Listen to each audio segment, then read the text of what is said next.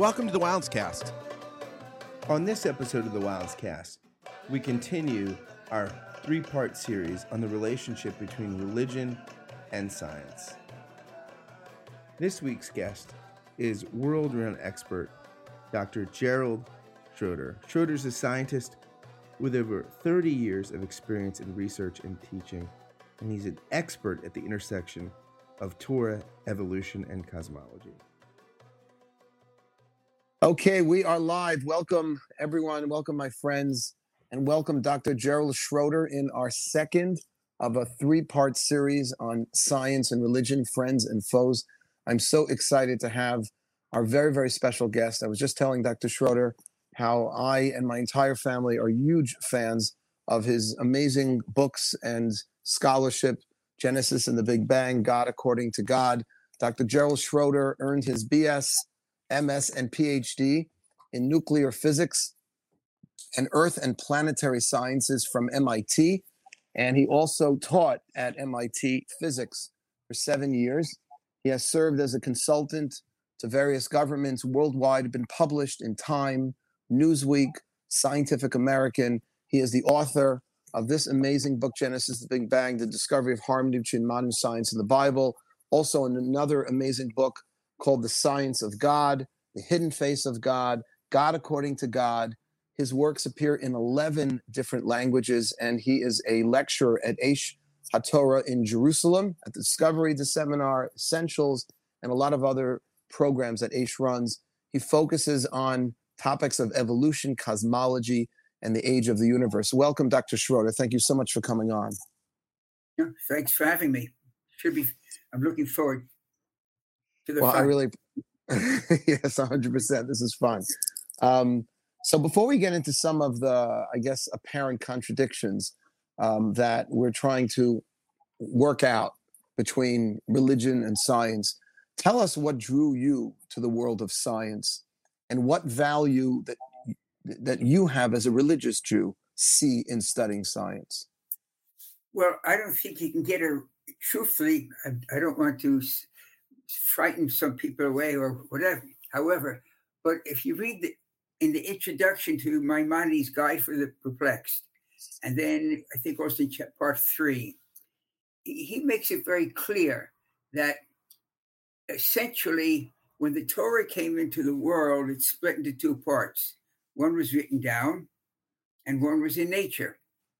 Mm. And he says the only way that you can, it says it explicitly in the introduction, I guess that may be why people burned his books, that the only way you can know God is, of course, through the revelation of the word, but also you are like a, uh, to quote from Parfit, like a blind, a blind person searching for the door if you don't also know Madat Teva, the science of nature.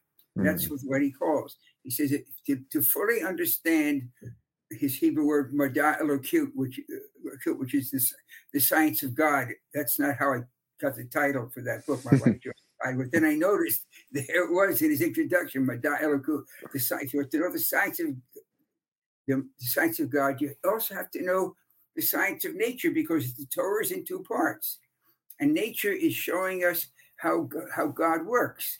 So. Uh, Wow, that's beautiful. I was in science, deep into science already before I started to search for, you know, what makes this world work and how you get this shiluv, this integration between the nature of the world and the revelations in the world and how they come together to give a full, a full picture. Beautiful. And and when and what is your most powerful argument? I mean, as a scientist, really so curious. Um, what What motivates you or what inspires you to believe in God as a scientist now? As a scientist, I would say the most amazing part of is is the uh, is the nature of the universe. The, uh, the the fact that there's existence, the fact mm. that there's existence, and the fact that we have this magnificent thing called life and consciousness. Most of the stuff we take for for example. I mean, we take For, for granted, I meant to say, mm-hmm. we take for granted. But the fact is, it's not for granted that there's existence, A, and that we have consciousness of this existence. So those factors, I think, probing to the fact that there must be something behind all of this, underneath all of this. And that certainly is the understanding of most, many of many of the quantum physicists. We always hear those scientists are always anti, and against God, not against God, but, you know, they're, let's say they're agnostics, not atheists, but agnostics. They don't know. But if you look at them, at their, at their basic writings, they're all searching for, why is there something rather than nothing? Even mm. the famous, the late, blessed memory, Stephen Weinberg, who he's always quoted as as saying the world seems pointless and there's no point. I've spent time with him, and, and uh, he didn't seem to act that way when we, when we met face on face and talked. But even he's, he's his fantastic question, his statement. He said, even after we answer, if we could answer all the scientific questions that there are, we would still be st- remain with the major question of why is there something rather than nothing? You know, why is there existence? You know, Marshall, Marshall McLuhan, in his famous book, The Use the Message, writes it so beautifully. He says, I'm not sure I discovered water, but I'm pretty sure it wasn't a fish. Now, why wouldn't the fish discover water? Because that's the mere the same reason we don't question consciousness, existence, awareness. We just, by the time we're old enough to even question these things, we've been existing, you know, for, for so many years, we just take it for granted. But it is the basic question. Why is there something? And, and, and, and you know, there's been a whole new wave of um, these um, very emboldened atheists, not just agnostics, I think, but real atheists, people who deny that there could be a God because we have this, you know, evolutionary, you know, um, explanation. We can give an explanation for consciousness, for, I mean, do they do they claim that they, that evolution and random mutation, natural selection, can create consciousness? Um, you know, that we, we have an explanation. We don't need God to explain it. That the level to get to consciousness, the cop-out answer is, is we don't understand it, but it's the way the neurons. You realize there are like a hundred billion nerve cells, neurons mm-hmm. in your brain, and each cell has thousands and tens of thousands of connections. So you have such a complexity that that must be how consciousness arises. That's the atheist. Mm-hmm. The persons that see magnificent magnificence in this, like I'm going to just want to read this actually from from uh, a Nobel laureate, Nobel laureate in neuro, neurophysiology, Eccles. The mind uses the brain to think as an instrument. Max Planck, Nobel laureate physicist. I regard consciousness as fundamental. I regard matter as a derivative of consciousness. George Wald, Nobel Prize biologist. The stuff of which physical reality is composed is mind stuff. It is mind that is composed of the physical universe. That, that the universe, that consciousness is fundamental to the, how, how what does it mean consciousness is fundamental? Consciousness, it's exactly, if you took Rashi, it's exactly what he says when he brings it to Proverb number, Proverb, Proverb eight. I am wisdom. God used me to make the world. Mm-hmm. It's not, it's not that the first creation or emanation was the Big Bang of the energy, the magnificent energy of this Big Bang that exploded and became matter, and then matter became alive. The first emanation was something totally non-physical called wisdom. Not that God was wise to make the universe. That's not what it says. God used something totally ethereal. And that what's amazing, that's Proverb number eight. So that's, and Rashi. So what does that mm-hmm. go, take us back to about four, over three thousand five hundred, you know, about, about three, two thousand five hundred, three thousand years ago from, from Mishnah, for Proverbs. This is exactly what quantum physics says today. And you'd only expect this at the quantum level when you get to the very fundamentals. You're not going to see this amazing reality that the universe is, in fact, an expression of a thought, which is mm-hmm. right across physics all the time and at the quantum level. And when you're picking up a, a hard-boiled egg or a, of arranging a lamp or something, when you get down to the fundamentals, the quantum level, you discover there's nothing there, no thing there. That's not Jerry Schroeder's uh, you know, Bible mm-hmm. thumper. That's not Jerry Schroeder speaking. That's physics. That's quantum physics. And that's, I have to, I want to say, there is a book that became very famous called A Universe from Nothing. Mm-hmm. Leonard Krauss. The science in it is magnificent. I mean, it's really, if you want to understand physics and quantum physics, it's on a late, on a, on a, on a slate level. And he gets to the end of this book. I apologize for going, but this, I think. No, please. What, what's the name of the book again? Tell us again. Uh, a, a Universe from Nothing. I'm not recommending it for the following reason. Mm-hmm. I'm, I'm embarrassed that he's a Jew, but okay.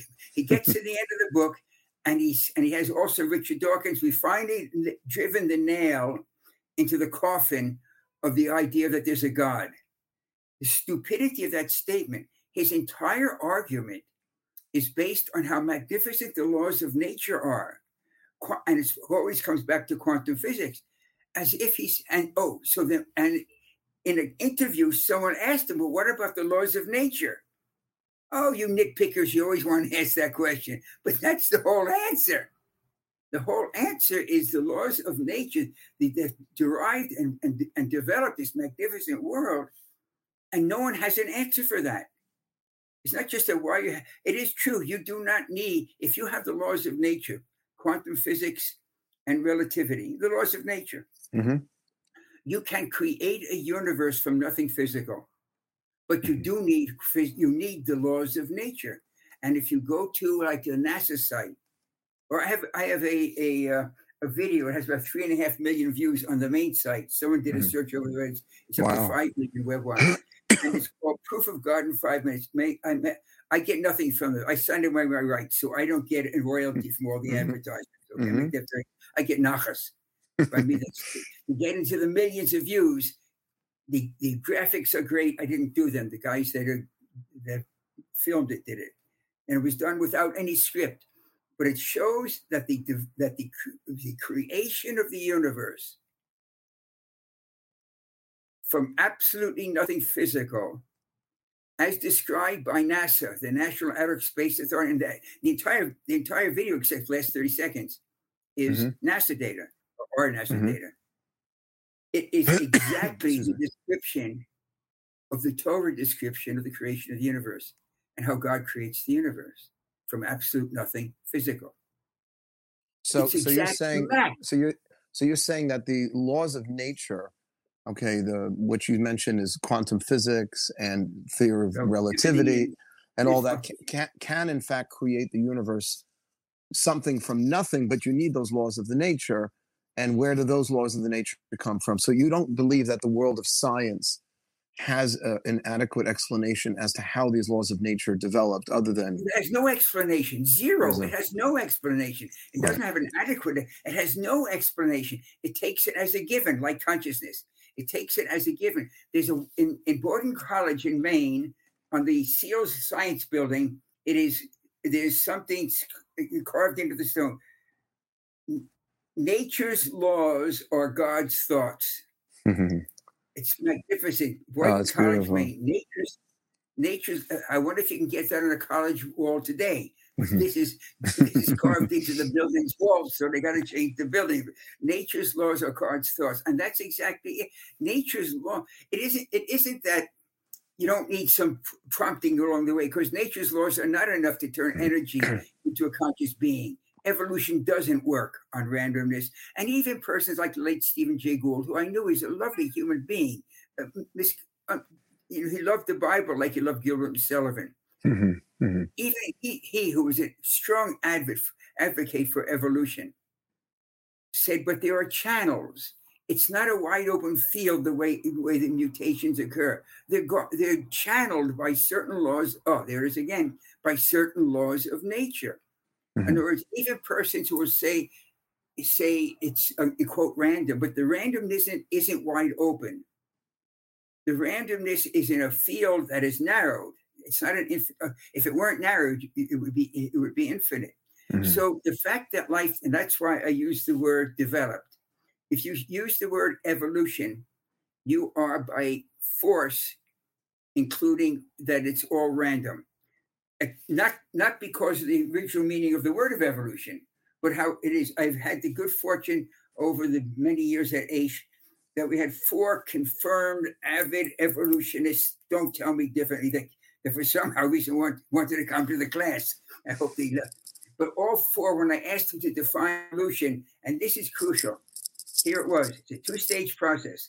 The first stage is Random mutations in the sex line produce changes in the progeny. The second stage is is not random. Because some, because of those changes, those mutations that were random, some cheetah are born fast, some cheetah are born slow. Well, fast cheetah get more food for the young than slow cheetah. You know, some lions is born strong and some are weak. So the strong lions kill the weak lion. That's not random. Mm-hmm. But what evolution says is random is the is the mutations that occur. And there's no space in biology for that. The field is too wide. It has to be channeled. But so when I talk about the development of life, I don't use the word evolution. I say, did life develop from the simple to the complex? Look, I certainly hope so, or the Bible's wrong. I mean, right. Notice the Bible starts out, first plant life, then then, li- then the explosion of life in the waters, the Cambrian explosion of life. And that, that first mention of life is like whoever wrote the Bible, with the big capitals letters, mm-hmm. went out on a limb. It says that let the waters, the first mention of animal life, let the waters teem with teams of living creatures. I don't know if I can point out, but that's called the Cambrian explosion of life. Mm-hmm. Suddenly, out of the blue, every phylum that exists today in its most basic form appears. Suddenly, the Cambrian explosion of life. And, sci- and Torah talks about it. So we have plant life, aquatic life, land life, and then finally human life, which is exactly what the fossil record says. We get six sentences, and the, and the fossil record gives us ten million samples. But it matches. Now, so let me just uh, let me just stop you from this. Is fascinating, and I really appreciate you breaking this down for us. So, in when you argue that the complexity of the universe implies a deliberate, intelligent designer, so you're you're not saying that the fourteen billion years, let's say, that evolutionists believe is the age of the universe, that that's just not enough time for random mutation, natural selection to have created all this complexity, implying that if we had more time, you know, it could happen on its own? Or is your argument that there's never enough time for any of this to happen on its own? And there, even if you believe in the multiverse theory, that there are multiple universes, well, that it doesn't matter. None of this could have happened on its own, no matter how many universes, no matter how much time. It has to start with some being responsible for the laws of physics, for the laws, you know, for theory of relativity, quantum physics. There has to be some sort of force behind all of this to start. Is, is that the base? Is that the gist of the argument? Well, there's two aspects in what you just brought up. First of all, I haven't studied all the theories of of, of, of multiple universes. They're, they're, they're mm. quite weak. But that's, all the theories for the origins of the, of universes that I've that I have studied. Okay, so I don't pretend I've studied them all. All require the laws of nature, and of those laws of nature, all require quantum physics. Mm-hmm. All, now, I, I'm saying I have not studied all, including string theory and everything else. Okay, that's but but we don't have an infinite amount of time. We have fourteen billion years. Life developed on the Earth. Okay, I'm not mm-hmm. I'm not going with the like if life was seed, that doesn't answer anything, because where's the cedar? Where's the cosmic Johnny Appleseed throwing the seeds around? That makes mm-hmm. it even more, more theologically designed. So we don't have an infinite amount of time. We have fourteen billion years. Those those data are quite strong. And I, as as the age of the universe calculations that I did, which have are totally based on NASA, uh, excuse me, are totally well the, the on NASA, and then the others that I are based on on Torah numbers. They both match. They uh, mm-hmm. and remember Isaac of Akko, the primary student of Nachmanides, made the, um, are you familiar with the calculation? Sure. Yeah, well, yeah. Tell us, share, please. It was fifteen billion years. That's a calculation made eight, that's that's the Ramban, twelve fifty, that's a, that's a seven hundred year old calculation before anyone knew about dinosaurs or, or ages of rocks. And that is the only calculation. It's not like there's a dozen, I make that clear. Isaac of Akko was the primary student of Nachmanides. He says, this is what my, my teacher taught me. But he was not allowed to tell it because he's a mikubal, and the seed is lost. I will teach it. And he went out on a limb and he taught it. And uh, Aryeh Kaplan saw the original document in one of the archives, and somehow all these things will end, end up in Russia for some reason. I guess. And then we don't have just to on one foot. We got fourteen billion years. Let the universe speak is billions and billions, gazillions and billions of years old. It's irrelevant to us. We're on Earth here. We started as a burst of energy, and over that time, life has to develop. And, and if we and if we had twenty billion years, would it change anything or not? I can't pretend I've done enough calculations or mm-hmm. twenty billion. No, you, you have to have probably like hundreds of billions of years. But but right. It could if there, I'm just curious, just trying to. I'm only asking this not to challenge, but to just understand the no, nature of the please, argument. Please, if yeah. they, uh, people, I often, you know, sometimes people say, "I don't want to challenge you." If I don't want to challenge, I can stand in front of a mirror. And, oh, you, you are just so bright. You know? Right. I'm not really well, interested. Well, that's that's what's unfortunately happening in our day and age. You know, we're we're we're talking just to people we agree with all the time. So, I, and I'm not anywhere near. I'm I'm a total layman when it comes to these. But I just want to understand the argument that that it's it's it it is saying that if we had, let's say we had hundreds of billions of years, which we don't. I know we don't. And nobody well, claims that we do. But if we, we have hundreds of billions of universes, well, forget the universes. Just let's say time. Let's say we had much yeah. more time. We had thirty, fifty billion years of time. Could all of this uh, complexity have developed on its own without there being a deliberate creator in the beginning who comes up with these laws of physics and of nature? My guess is in our universe, no, because the, we don't, the difficulty, we, we know so little about the whole universe. You'd have to have many, many other platforms of life, which eventually be access, accessible from the Earth. And those platforms of life, like the Earth is just perfect. I mean, we don't have time to get into it, but the, and I think in one of my books, I list fifty yeah. patterns. Yeah, I remember. The Earth is yeah. perfect. But you have to have others because the Earth isn't going to be around for another twenty billion years. The Earth's going to be around for another five or so. But don't get worried. It's billions, five billion. Don't see that famous joke. I thought you said millions. Enough time wouldn't be enough. So mm. you have to have that, that life takes these fifteen or fifteen, eighteen billion, and then moves itself over to another planet that's much younger, but has, has Earth qualities of which we know none of at the moment, but maybe there are, probably there are others. And then that, you know, you have to, we'd have to hopscotch from planet to planet because no stars last long enough. St- the finite life of any particular star will not be long enough to calc- to satisfy the statistics. There's an excellent book that came out by uh, Steve Myers, mm-hmm. The Return of the God Hypothesis, which it brings all the arguments together. And it's a very powerful argument for the need for for a God. Or a it's design. Called the return. What is it called? The return. The return of... of the God hypothesis. Okay. It came out about a few, about a year or so, a couple of years. It's uh, it's a compendium of mm-hmm. studies of the need for time and and conditions, and it's. It's a very powerful statement. Now, I, I'm told, Professor, I'm, and this is so helpful, I'm told that you were influential in helping a well-known atheist, Anthony Flew, um, become a believer in a designer type of God. I'm so curious because a lot of people have said to me, listen, you have students who come into M J E who believe in God. You have students who don't. You're not going to change one from, you know, you can just strengthen someone's belief. But apparently it seems like A, a very a real philosopher. Also, I, I Googled him. He's quite an accomplished philosopher. What did you say? What's that? That's like an accomplished.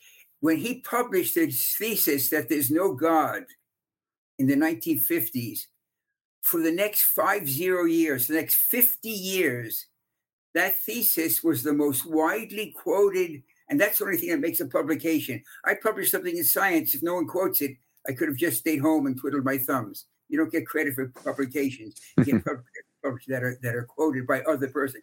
His publication that there's no God was the wi- most widely quoted publication for fifty years in every in any field of philosophy. Forget theology, any field. You know what position he had?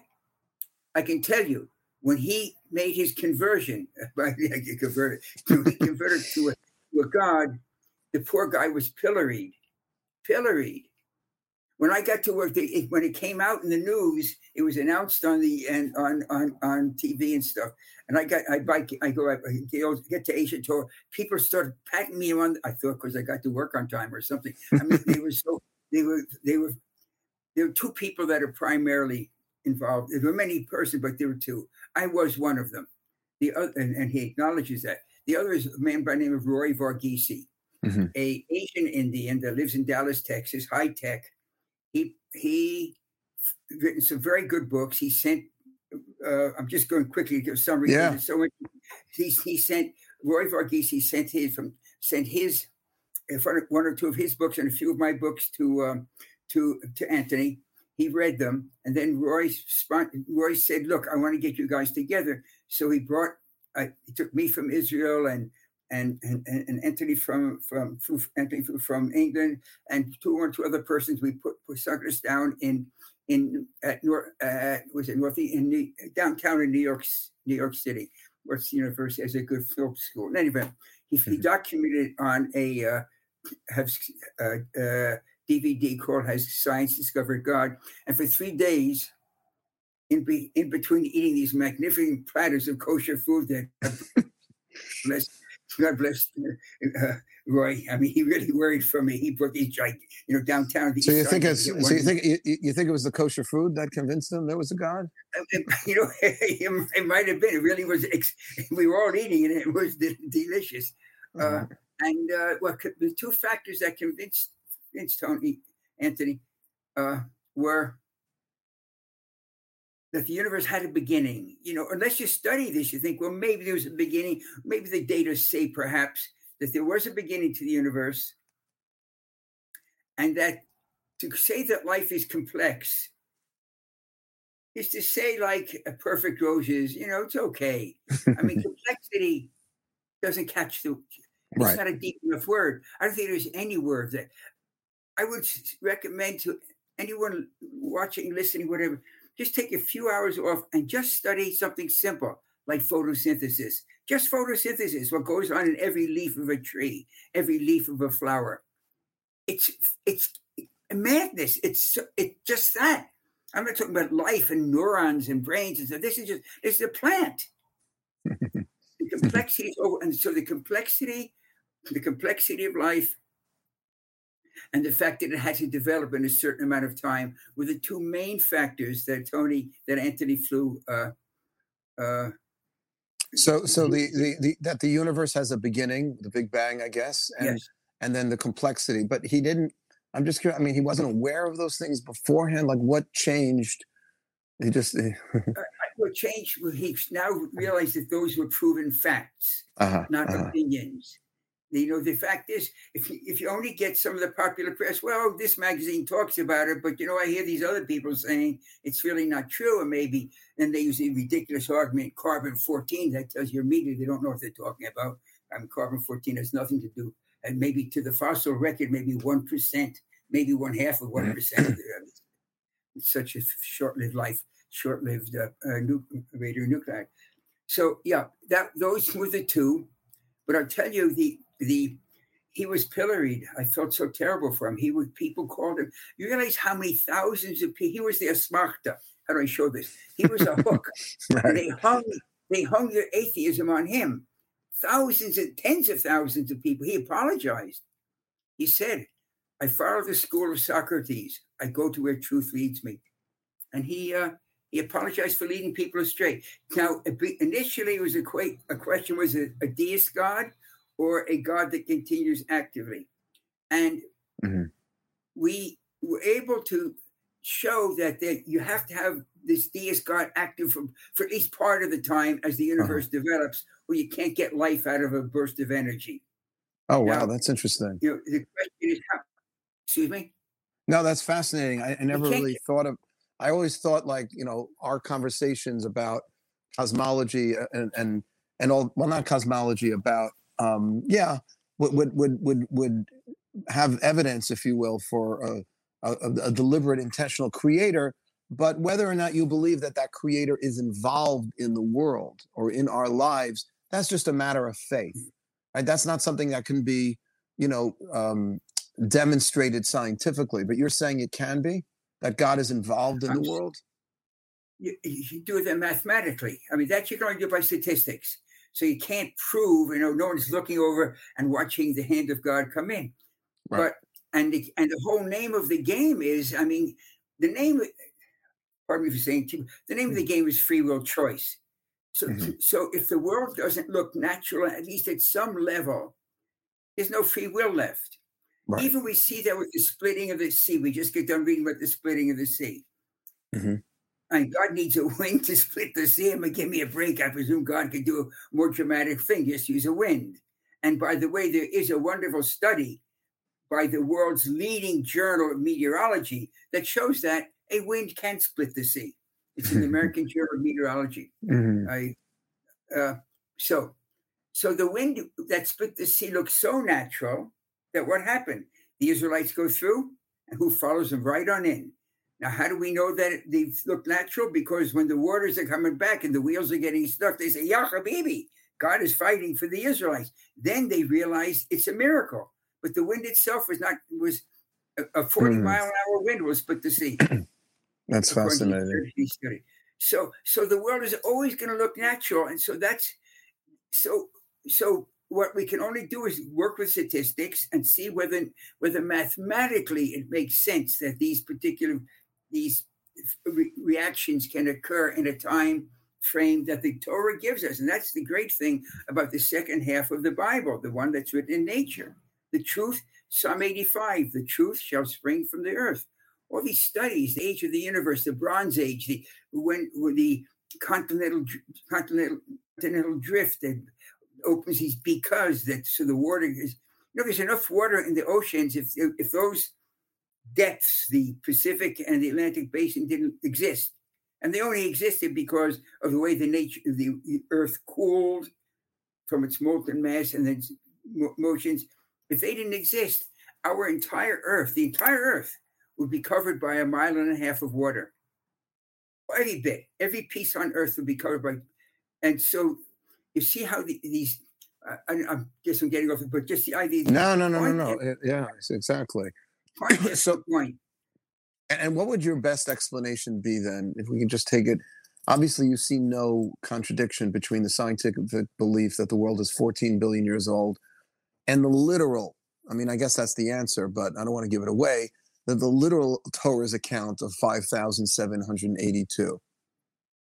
Rashi says, Kaf Daled Sha'ot, that the days of Genesis in Hagiga, twelve a. Yom, he says, Yom, day, it's the easiest, it's the easiest Rashi anywhere. Mm-hmm. Yom, Kaf Daled Sha'ot, day, twenty-four hours. The Ramban, on Genesis chapter one, verse three, you have to search for it though, because it's not easily available. Uh, it's not with a with a big exclamation point. It says that not only that the twenty-four hours, that the whole six days of Kamo Shesha Yemei Avodah are like the six days of our work week. So that's the Ramban. Mm-hmm. Realize these are times when no one was worried about dinosaurs.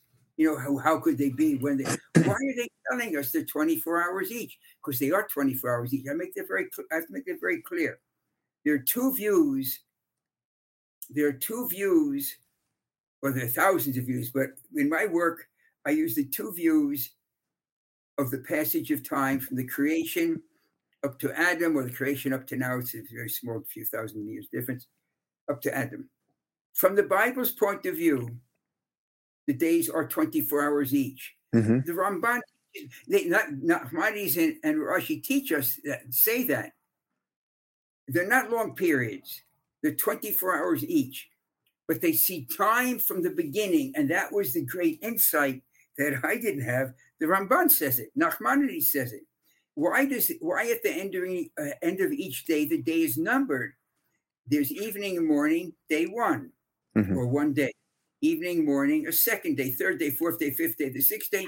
Why, the Ramban asks, the Ram, for those that know, Ramban is, is the shorthand for Nachmanides. Right. Why Why Nachmanides asks to say day one? Why doesn't it say a first day? It says second day, third day, give me a first day, but it says day one. Why does it say day one? It says day one because there was not yet a second day. Oh, really? I think by the time you get to Sinai, uh, I think that you, I think by the time that you get to Sinai, there've been uh, quite a few hundred thousand, thousands and thousands of days. Or the number I just skipped from my head, actually, the calculator.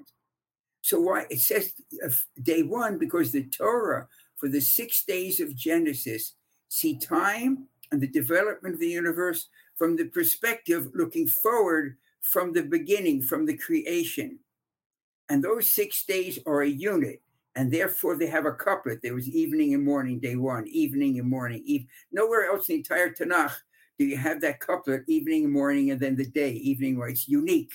Genesis chapter one, obviously evening and morning are mentioned later, other places, but that couplet is unique. So you have this, these six days, day one, because the second day wasn't there. Really?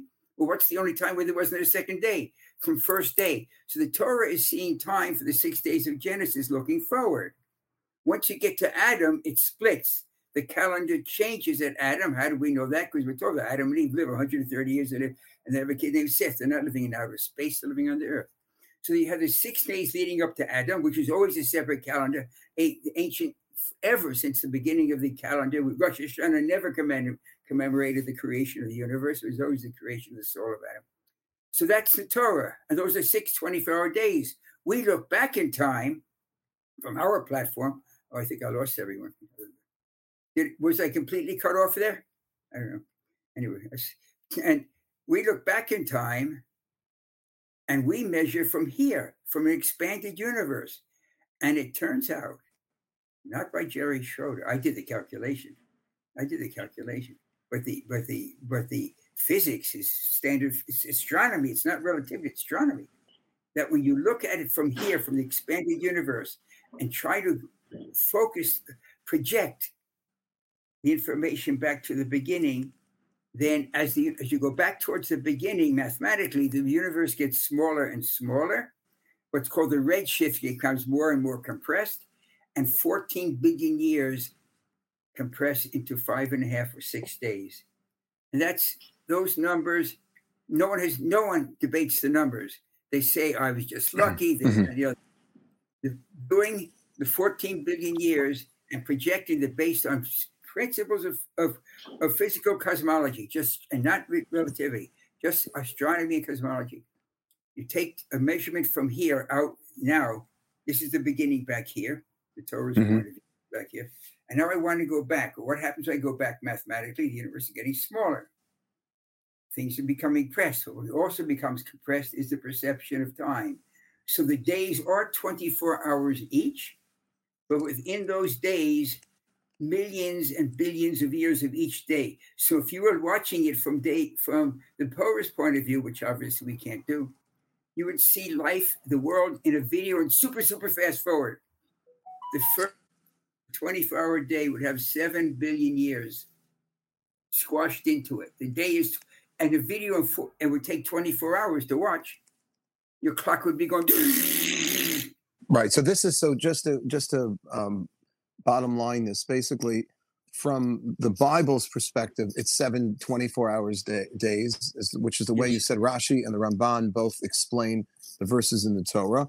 But from a um, uh, a point of view of the relativity, of in terms of relative time. No relativity, just astronomy.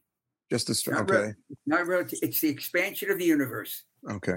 People make that mistake. I apologize for jumping in on that. No, no, no, no. I'm, I'm, Even I'm, I'm, in my book and on my website, I say it's not relativity, it's just cosmology. Expansion of the universe would make a twenty-four-hour day appear as seven billion years or actually be seven billion years. You could, it's too, they're both true. If you uh-huh. took, if we took this, if you took that re- expansion, if on my website, there's a, there's a, uh, A, a, a calculation, but I have no problem if you want to take it off the website and send it out to you. Mm-hmm. You don't have to. It, they're both, it's one reality from two different views. Mm-hmm. The mm-hmm. Torah view, six twenty-four-hour days. True, from the Torah view, looking forward from the beginning. Our view, fourteen billion years with the huge universe looking back. And those are fourteen billion years. I got you. I okay. Okay. Right, because because it's interesting. I, I interviewed um, Rabbi Slifkin, Rabbi Doctor Slifkin last week on this episode uh, on the same topic. And he didn't like the explanation that each of the f- first six days of creation c- could have been more than twenty-four hours. Like could have been billions of years because we're left with a sequence issue. Uh, because, um, you know, the way the Torah describes, for example, the way evolution and Torah record creation is different. He said that the Torah records that the plants were created before the sun. according to evolution, the sun came before the plants. So, Absolutely. Rabbi, right. I so, feel Rabbi, I have to, can I address that? I'm, I am jumping in deliberately. Can I yeah, address please, that? please. Yeah, yeah, please. Okay. First of all, the days are twenty-four hours each. Only mm-hmm. person I know, uh, who Aviezer says in his book from decades ago also, that the days were long periods of time. But he didn't know the Rashi. I, I, that, I can say that absolutely. How can I say that? Because I, I discussed this with him in front of several hundred, several dozens of people, maybe hundreds, I don't remember the number. And he had never seen that Rashi, that the days are twenty-four hours each. That's Aviezer's book, okay. With Slifkin's, with Slifkin's, I don't know Slifkin's understanding totally, but I disagree with him on, on, on this strongly, as does the Torah. Look at the wording. Look at the wording. And this, Aviezer, I agree completely. Look at the wording. When you get to day four, the source, the lights are called me'orot, mm-hmm. luminaries. And you can see them.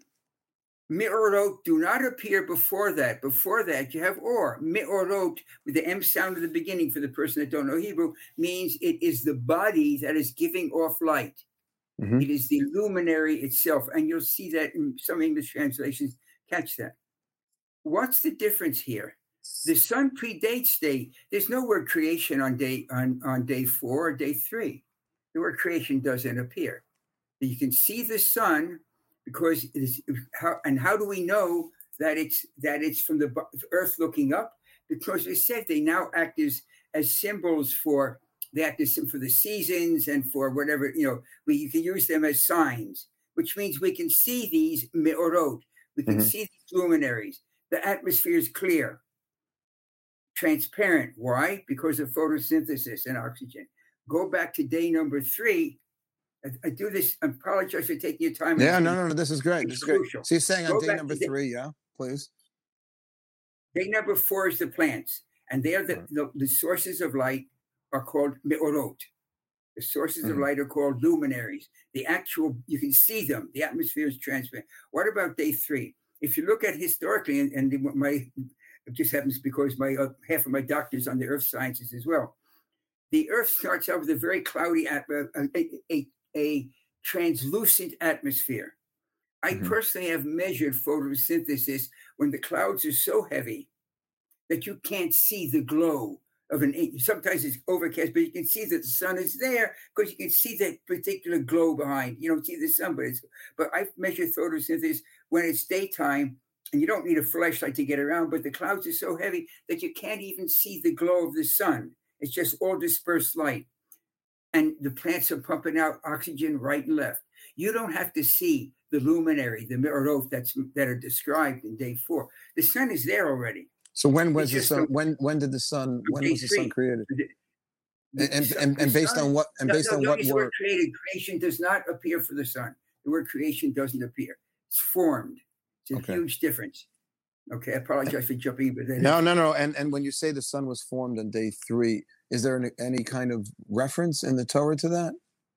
In, uh, let me, let me, I'm going to pull out the Torah and take a look. Where'd I put my I'll get I'll get my Chumash also. Hold on. But the plants are just just fine with uh, because but that the is the me'orot versus orot.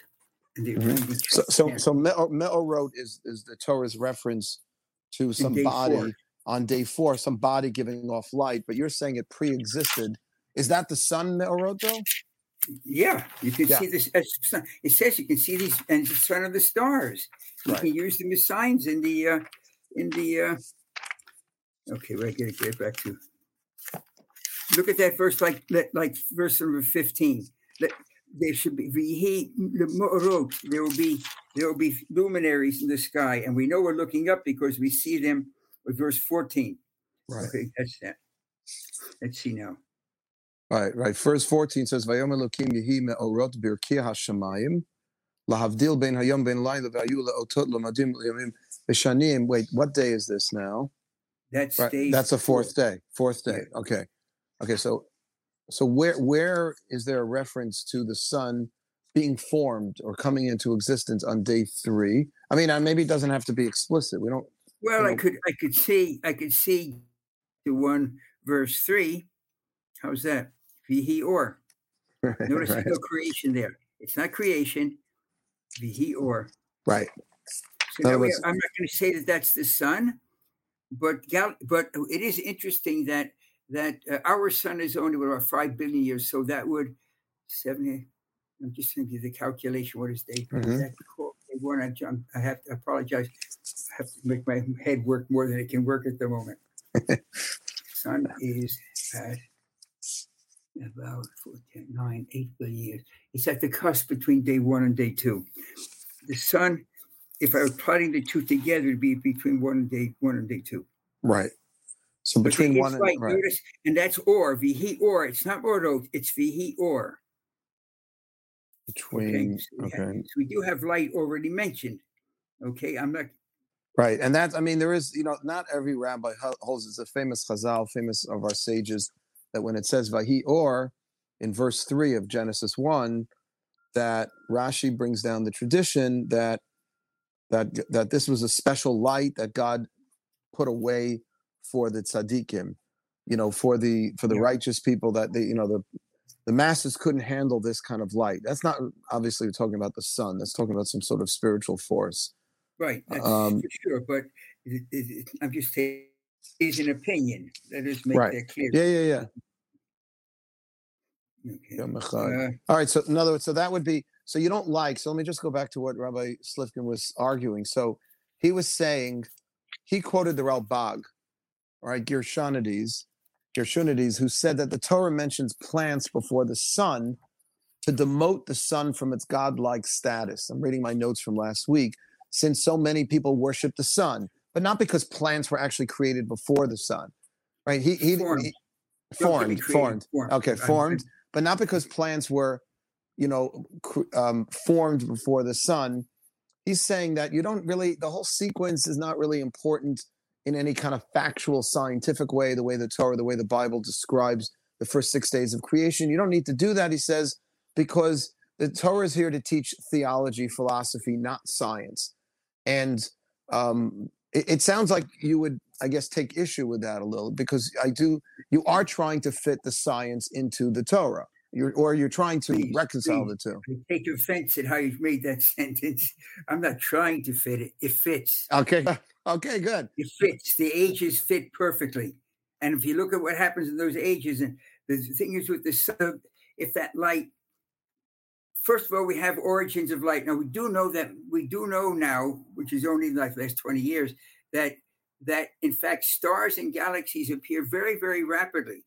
So already on day one, the appearances of, of galaxies. I'm not saying the Milky Way was there. I don't. Re- I don't recall the exact age of the of the Milky. Uh, it's hard to know anyway. But I think it would be. It would actually be towards the end of day one. Actually, the Milky Way would have formed mm-hmm. seven billion years. Yeah. Okay, so, so, so, so saying that, um, so you, you're saying that the, the sun was there earlier. It only became visible, let's say, in the sky on, on, on day four.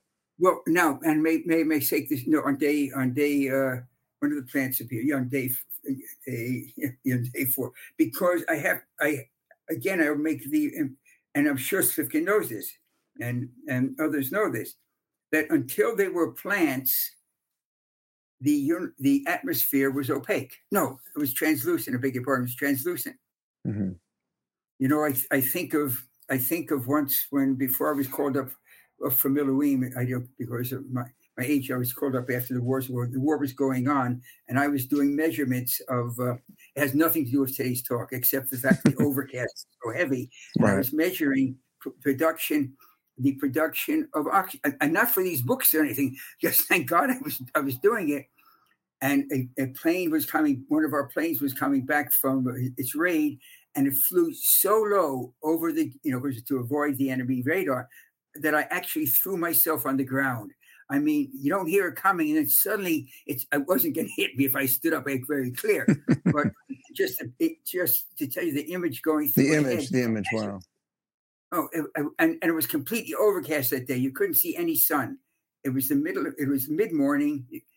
Right. So you're anything. saying so, so. you're saying the sun could have existed and that way. And but the, but here's a and fundamental. It would not be visible, and it wouldn't be visible, correct, but it would be right. light.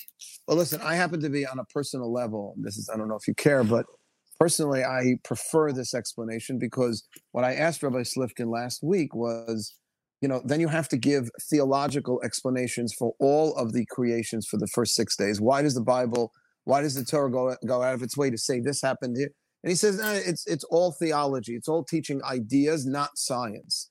So that I, I would, I, I'm trying to, that would, I think, be a, a significant difference between the two of you in your views. You and are, Maimonides as well, because Maimonides says it's pure science. Read, read the introduction to the Gemara Nevuchim. Well, he was, he was ironically, ironically, Rabbi Slifkin was quoting Maimonides to, to you know, using Maimonides as a, not a proof, but as a source that, that uh, you know, these things should not be read literally. Because Maimonides, we know, didn't read everything in the Torah literally, or, or certain well, parts. But he does say that this Genesis chapter one, I'm not saying he means it is science, he says. You mm-hmm. can find, I guess I would say you can find science in it, because he does say it's the way it happened in his right. introduction mm-hmm. to the Word of God. And Slifkin knows that also. It's not like I didn't discover it. And, and you are of the opinion, this, this is very fascinating, you are of the opinion that these great rabbis, like Nachmanides and his student you mentioned, um, were able to give over these scientific theories. Why? Because they would... they somehow were ahead of them, ahead of everyone else in their scientific age, or that their understanding of, let's say, Kabbalah or Jewish tradition gave them access to ideas hundreds of years before the world, the rest of the scientific world would. How did they get this information, according to... I, I preface this by saying I I have I'm a weak student of Kabbalah. I'm, I don't I don't uh, delve into it, mm. but I don't see any other way to explain Nachmanides' insights he, other than that Kabbalah is real. It wow. sounds crazy. Wow. And and you do know that the, if you look at the gematria of the word Kabbalah, it happens to be the same number as the cosmological defined structure constant, which which and this goes back. Who whom did they ask? Who would be the person? One of the fam- person like Lederman or, or one of these Nobel laureates. Went to, but who, who was he asked? He went to one of the sages, what would be about eighty or ninety years ago. Mm-hmm. Okay, but who, uh, fifty, excuse me, uh, fifty years ago. And he said, we have a number in science. It doesn't make any sense. It just pops out. It's one hundred thirty-seven.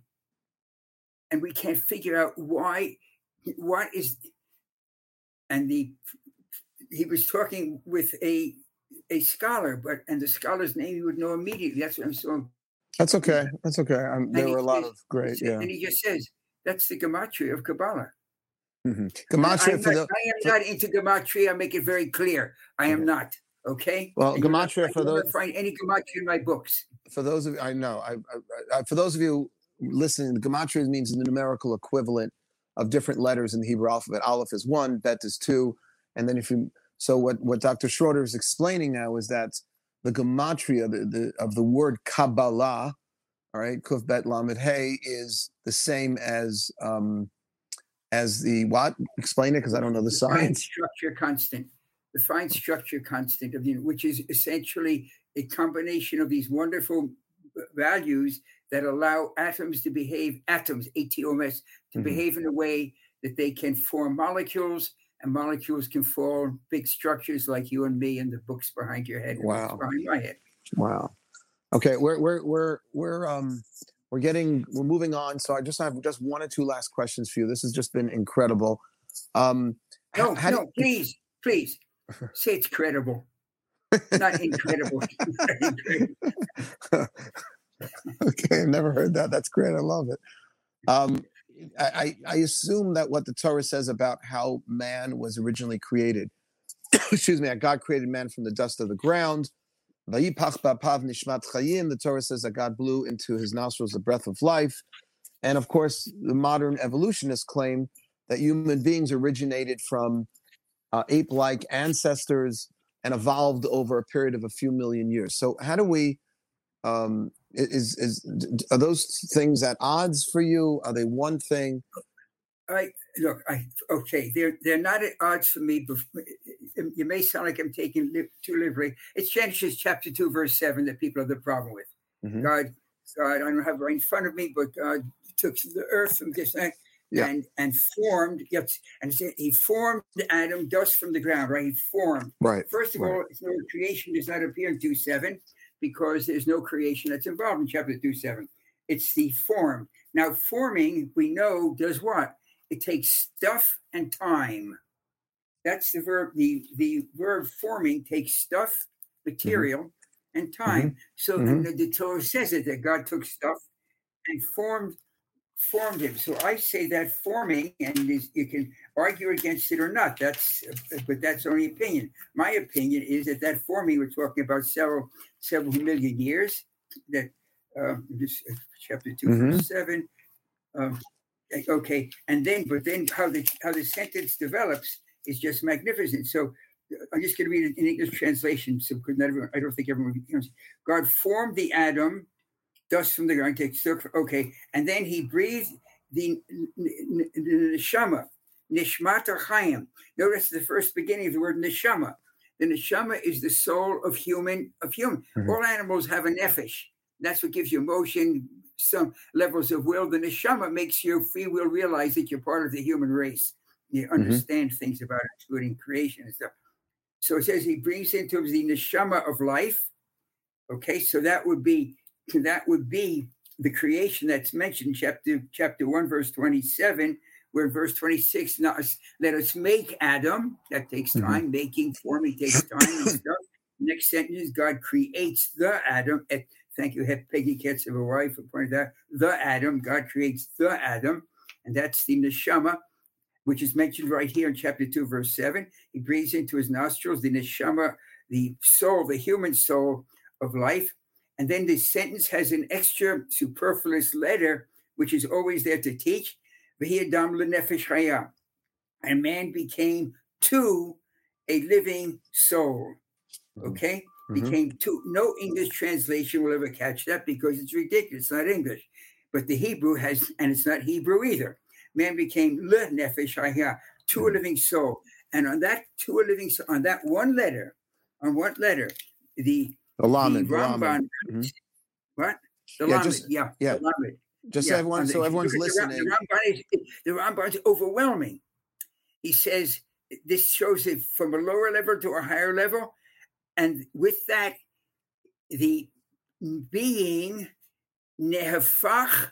L'Ish Acher. Come, you can, you, are you able to translate my Hebrew is so sloppy? Yeah. Say it again. Nehafach L'Ish Acher. He became transformed or or or switched. Go ahead. He became yeah. switched. Nehafach means, you know, like coffee hafuf, yeah. upside down, like turn, turned around. Uh, L'Ish Acher, to another person, to... to. No, yeah, get that. You get that? Yeah. To another man, to another person. Right. Which means before this, there was a person. He doesn't say nefach le'ish. He says nefach le'ish acher. Mm-hmm. Before this, there was a person, but it wasn't a human. The neshama changed a being, a, I'll say put it this way, the neshama changed a person into a human to, because the, the anthropology textbooks always confuse, and they use the word person. No, right. Really, they mean first. There were people before humans. There were Homo sapiens sapiens that in nefesh, they had your brain. They invented farming ten thousand, eleven thousand years ago, way before Adam. They were smart. They were smart guys and gals. Mm-hmm. They lived in a world that we'd all be dead in in a week. But they weren't humans. The British Museum gives a date for this change. That's I, I, there's so many things. But look what the Onkelos says. The Onkelos says the. Ep- Onkelos is, is what what year would you guess Onkelos would be about? How many, oh, you know, oh, I don't know. Quite old. It's it's eight, at least a thousand, way over a thousand years. Oh, yeah, more, more than a thousand. I think it's like eighteen hundred yeah. years. Okay. Onkelos says that the person became ruach mamalala. Yeah. Became a speaking spirit. And if you realize what that's saying, that our essence, it's what Teilhard says. We are not physical beings having a spiritual experience. We're spiritual beings having a physical experience. And I think that teaches you life after death. Wow. We are, we're not, he could have written, Chaya Mamalala. He could have said, we're speaking animals. But he doesn't. He says we're speaking spirits. And it is, I think that Lord's statement is just magnificent. He's an Anglican priest, I think. We're not physical beings having a spiritual experience. We're spiritual beings having a physical experience. Who, who said that? Who is, I'd love to get that. Who's uh, who? uh, What's his name? uh, it's a big French name. Uh, Tillard is his last name. Chidon. I could never pronounce it.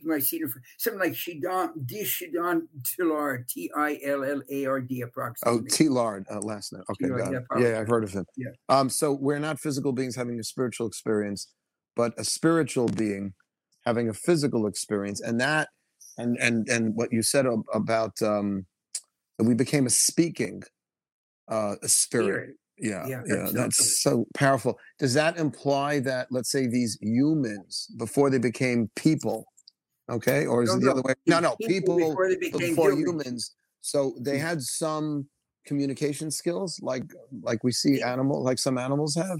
They invented farming eleven thousand years ago. They could right. say, why would you put a seed in the ground? The neighbors must have been saying, you're crazy. It's going to rot in there. Eat it now. You know, there's, there's no Stop and Shop down the street to get more grains. But they said, I right. could foresee putting, I've seen these fall into the ground before. And I've noticed that plants grow with a thousand seeds on them.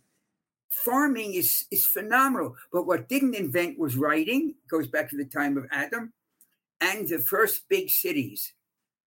Oh. And the British Museum dates this change. I spoke with the curator out there. Barbara and I were giving lectures in London back to back, and we had the afternoon free. And we go to the Science Museum. I apologize. I won't just have to say this because yeah, please. This is very powerful. We went to the British Museum. I had no idea. We had no idea. There's a whole wing, not a room, a wing, the Mesopotamian wing. Mm-hmm.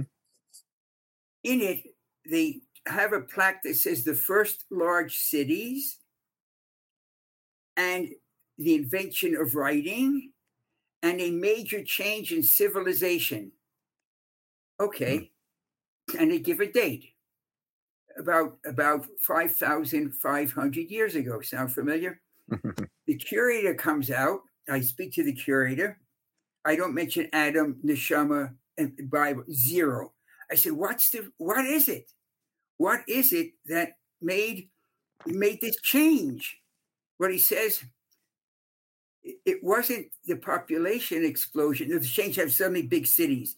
Big cities mean division of labor. Some on right. farms, so you have to trade. That requires writing, and that's the origin of writing. We see it from the early writing, and it dates back to the. So I said, what made the change? And his answer was exactly. I always like to use this. In Gemara Brachot, in, in Blessings, page, oh, come on, don't lose my head. It's, it's somewhere in the first ten folios. Okay. I think it's the most, I think it's the most important statement possibly in all of Talmud. Pardon me for saying so. Wow. I'm not an expert. And it says, and, he, and he gave the answer right out of, out of the, and he didn't say the Mishnah. That Mishnah there says, teach your tongue to say, I don't know. Teach your tongue to say, I don't know. He said, "We, I don't know. This is the major change in civilization, and we have no explanation for it. The Torah's wow. got the explanation. Torah's the explanation. The neshama comes into the world, changes the world sociologically. It spreads for takes a few hundred years to spread.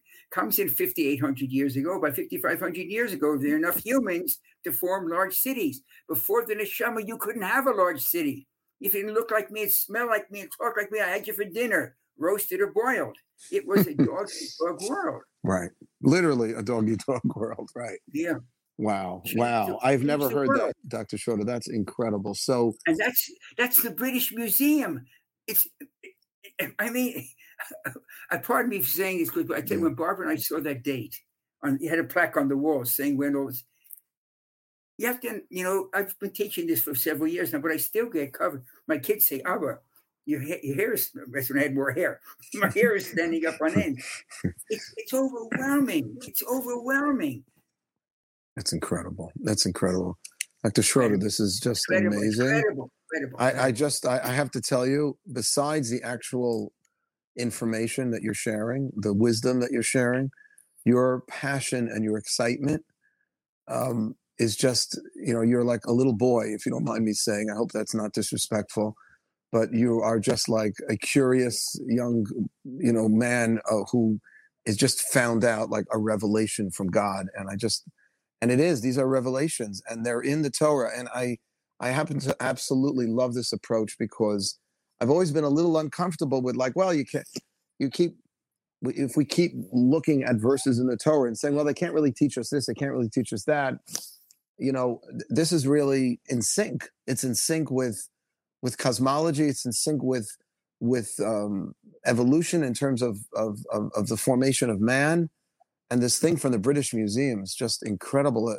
That, that, that large cities writing and I, I, you know, I've been to the British Museum. I need to go back to the Mesopotamian wing. Uh, and see this because this is just incredible. Yeah, no, see, it's, it's just credible. It's just credible. Incredible. It's credible. It's, yeah, really, it's really amazing. Credible. It's it's so it's just so exciting that uh, you know you know it's funny. My last question was, as a scientist, what in the Torah inspires you and helps you in your spiritual journey and your relationship with God? But I, I think you just answered it. If there's something else that you want to share about what studying science does for you as a religious Jew, um, please, because that might be a good way to bring this amazing conversation to a close.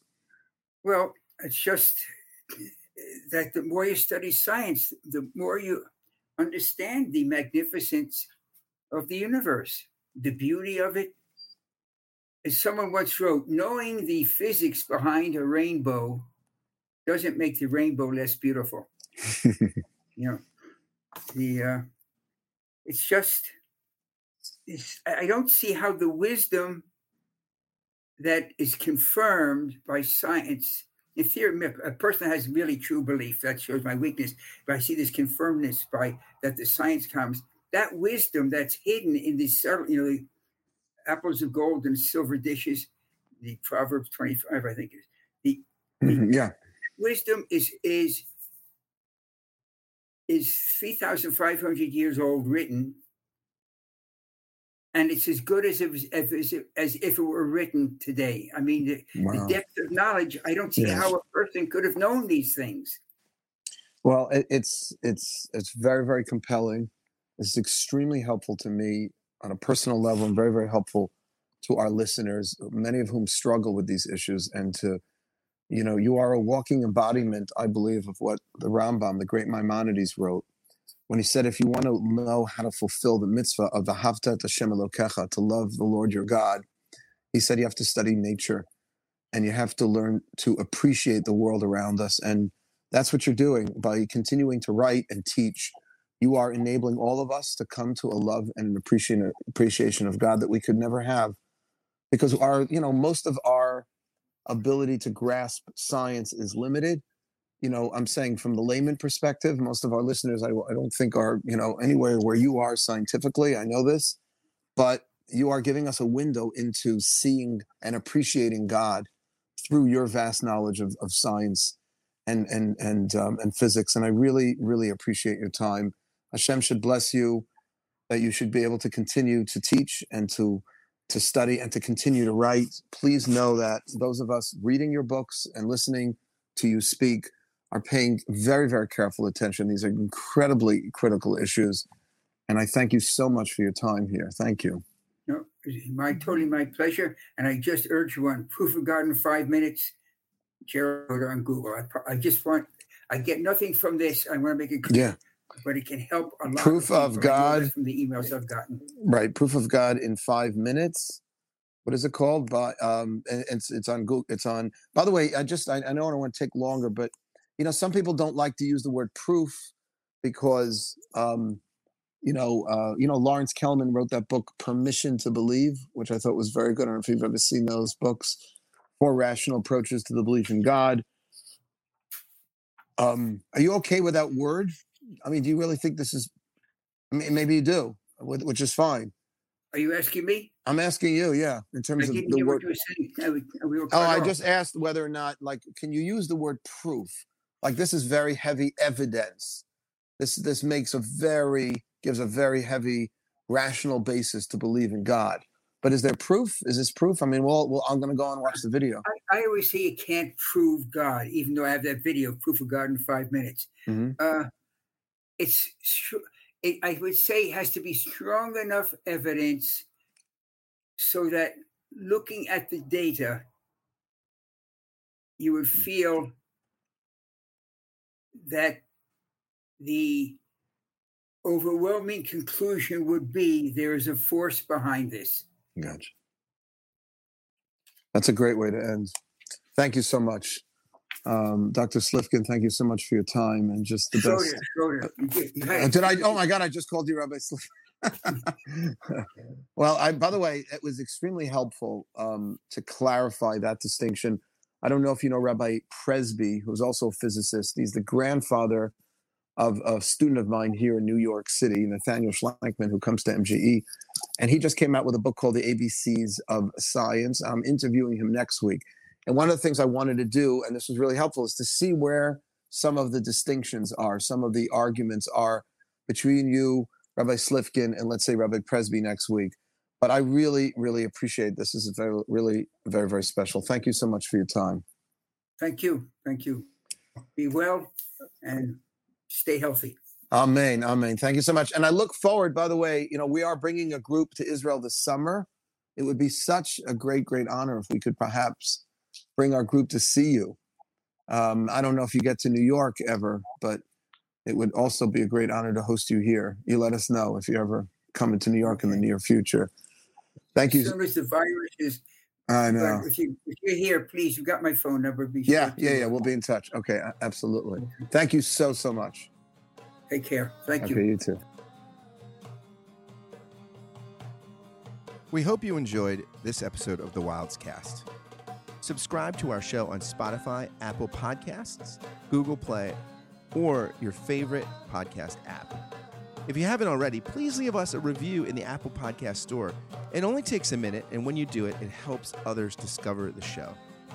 Music from today's episode comes courtesy of Yosef Wiles. For more information about the Manhattan Jewish Experience, please visit our website at jewish experience dot org or follow us on Facebook, Twitter, and Instagram. Thanks again for joining us.